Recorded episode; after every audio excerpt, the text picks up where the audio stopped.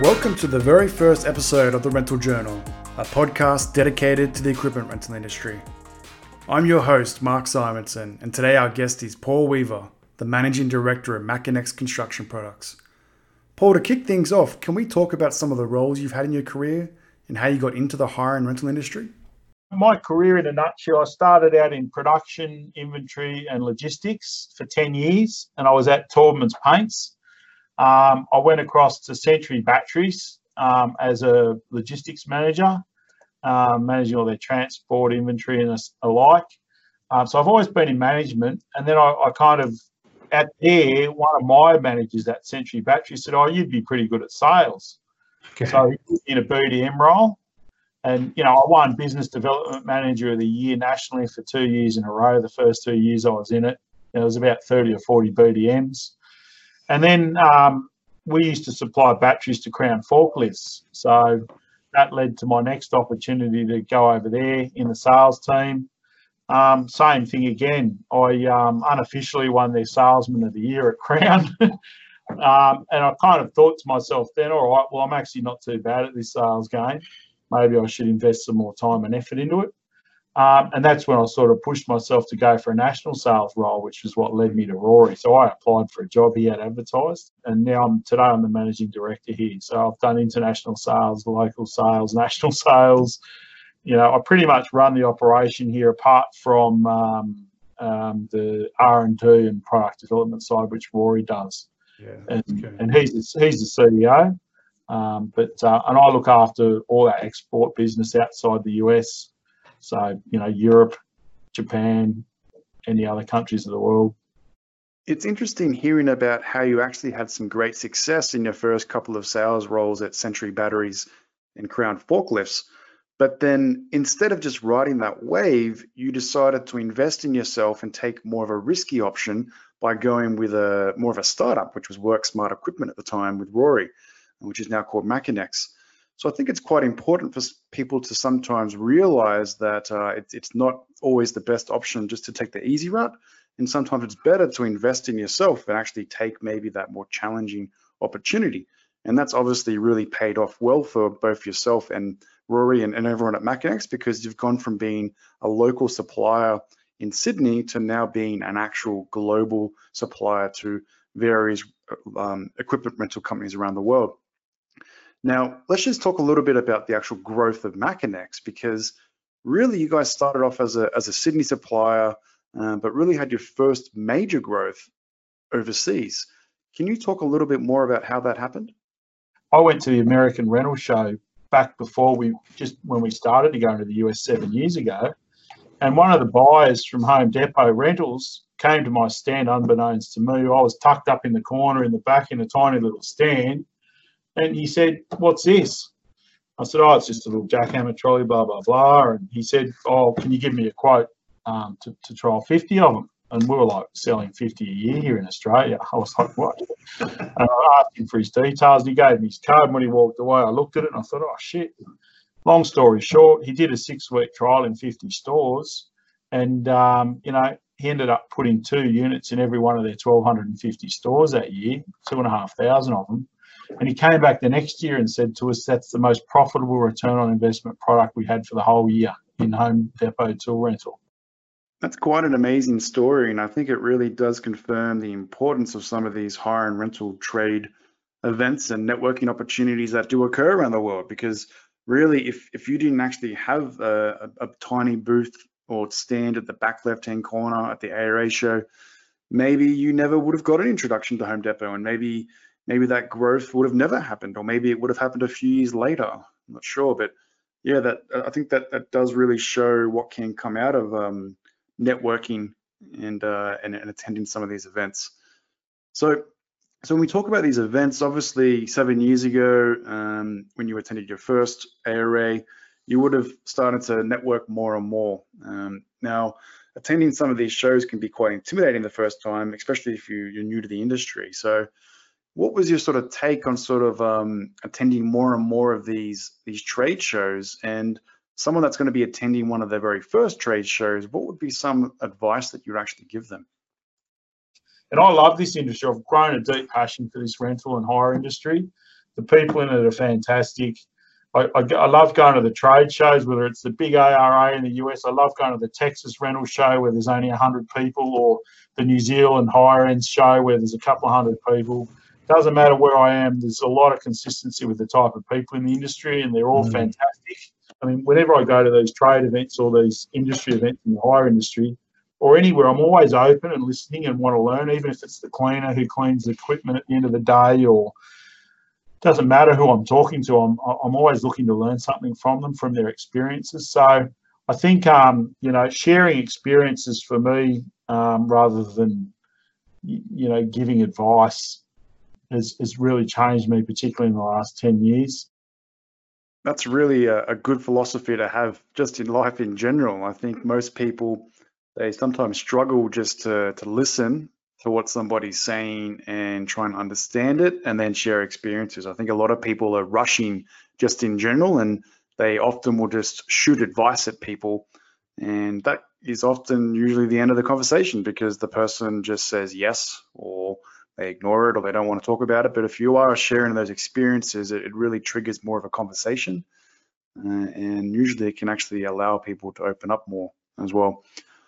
Now, when we look at the, the Makinex products, you've got a quite a unique position because you do complete a lot of the, the design and the, um, the research and, and development internally. So, so Rory obviously plays a big part in this, but what, what are some of the benefits do you think of actually having that R&D internally rather than just buying a product off the shelf? When you design it and create it yourself and you get your IP and your patents, you can choose the direction of wherever you want to take it. And that's been one of the biggest benefits to Makinex is we've invested in the design, often through talking to the hire and rental industry and getting their ideas, like the pressure washer that we sell. You know, they've often had a power pack and a wand, and you've got to drag along this freaking other component to, to pressure wash your driveway. You know, and I, forget which rental company it was, but it wasn't Kennards, came to us once and said, Oh, why don't you combine all that shit together? So Rory goes away and makes it all up, and now it's like a lawnmower for concrete, and we sell it all around the world. You know, to big rental companies, little rental companies, and you know, it's just simple concepts. That's what Makinex stands for: making inefficiencies extinct. So our products have got to be a safer, more efficient way. A lawnmower for concrete, and that's a great way of describing a pressure washer. Look, I think uh, having that ability to manage that R and D uh, and invest in the business and the products is definitely going to benefit the rental companies and their customers as well. But then I would assume that if you are going to design these solutions, um, a lot of times these rental companies won't actually know some of the products that you're actually creating because really they're, they're brand new, they don't exist. So is that something that you guys face when you actually are trying to put some of your new types of equipment in new locations? one of the benefits we've got with our products is, yeah, it's not like a generator in a sense. If they've already got a big fleet and an investment in generators in their business, if they go and buy our generator, they're just taking business away from their other generators. So it makes it a difficult decision for them. Whereas if they buy a jackhammer trolley or a powered hand truck or something like we've invented, it's something new. Now, don't get me wrong, there's it's typical the smaller one man bands and the smaller rental companies that are hardest to overcome this, but they often go, oh, we don't get asked for that, so no, we're not going to put it in our fleet. So, I, I, mean, I don't want to discriminate against rental companies out there, but I could tell you there's two or three big rental companies around the world that embrace innovation. And there's half a dozen that I know of at the big end of town that just don't care for it at all. You know, they want cheap, they want nasty, they just want mainstream, they've just got their blinkers on. And I think to myself, my goodness, how does this business survive? I agree. However, I think that in all industries, there's always going to be those market leaders that are really pushing the boundaries of innovation. And you're going to have those companies that are more conservative and don't want to actually invest in new software or products or people or whatever the, the scenario might be. And it's just the way that the world works. So look, I think that the benefit that Makinex has is that because your products are so innovative and different, uh, when they do get in those large companies, in the end, it's going to flow down into the smaller companies and the ones that are a bit more conservative. Let's talk about Rory Kennard for a little bit. Now, I've met Rory a few times and it was pretty clear that he was a creative, passionate engineer. But working with Rory for 13 years, I'm sure you would have picked up a few things. So can you just talk about maybe something that you've learned along the way by working with Rory? Rory's the one you mentioned that, you know, he, he kind of has a certain courage about how he goes about things. And I, I, I didn't necessarily have that 10 years ago or 15 years ago, whereas now I kind of, I've, I've learned that courage has allowed me to back myself.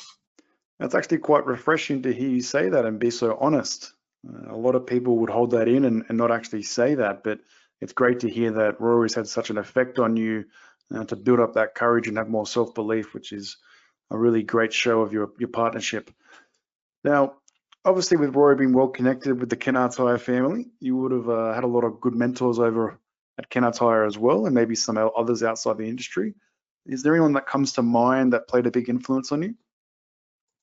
But there was definitely a guy there who I know you know. His name's Mark Zimmer, who you know back in my early days when I came into this space of trying to create innovative products, he was a guy that I could show a product to and he just had this uncanny ability to go, mate, there's a weak point there. You need to fix that. If you're going to take this to the hire industry, that's going to be a problem.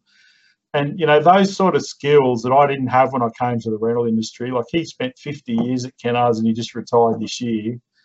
Mate, that those sort of people have helped me throughout my, my rental days of, of really honing in, I suppose, on, on, on what's important to the industry. It's not always just about the price or, you know, there's other factors that are considered.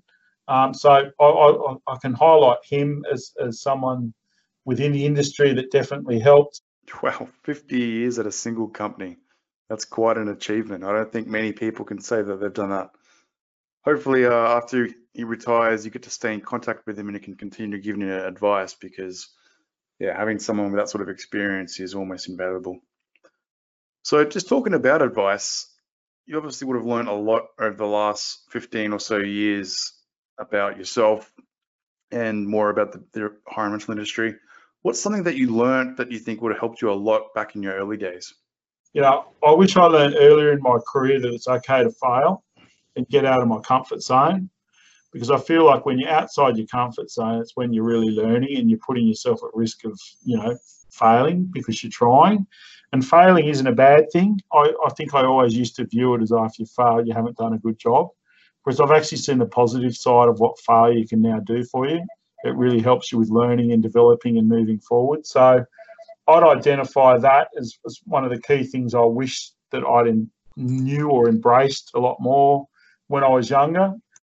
Definitely, definitely. I couldn't agree more with that. I think there's there's a great quote that I read once that said, uh, "The biggest mistake isn't failure. The biggest mistake isn't setting the failure high enough." I think a lot of people associate mistakes or failure with something bad or to be ashamed of.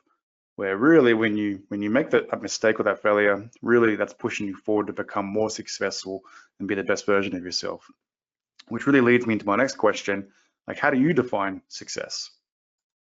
Success. I've, I've made a couple of notes here. I mean, it's obviously can be defined in many ways, and you know, obviously one of the tangible ones is we set goals, and I suppose when you achieve them, but expanding on that a bit further, you know, like one thing we talk about, and I try and get the team here at Makinex to experience more is that feeling when, for example, you go and show someone one of your products and they have that wow moment where they go, oh shit, that's going to work well. I love that. Or they give you a really positive, that raw kind of vibe. And for me, I draw a lot of success out of that because it's a bit of, um, you know, vindication that you've created something that's valuable to someone. So seeing other people's excitement around our products for me is a measure, a little bit of our success. Got a fair few young people in this business, and um, you know, trying to help them on their journey and and you know, create a pathway that encourages them to grow themselves and and you know, I'm not afraid for people to leave our business and go on to bigger and better things in their career. For me, that's a measure of success as well. And Giles' example I shared with you before, but mm. you know, when someone can come along and you know, do a great job and grow, and then, or even it might be them growing internally through promotions. We have having that culture internally is definitely a great way of keeping some of your existing employees, and for sure, it's another way of of attracting new employees as well. So that's that's really great to hear. Well, look, this about wraps up our discussion. I really appreciate you taking the time to catch up with the Rental Journal. I always enjoyed working with you, Mark, and it's great, mate. I, I really, I think you should be proud of yourself for this is a great way to give back to the industry, right? And I've, I've went through the, the website you've created and read some of the stories of some of the people you've already interviewed, and it's great to sort of get an idea of what makes people tick. Even Bob's, even though I think I know him, I just read his before and thought, ah, you know, you can see why he's such a grounded guy. Please follow and share the Rental Journal podcast, and we'll see everyone in the next episode.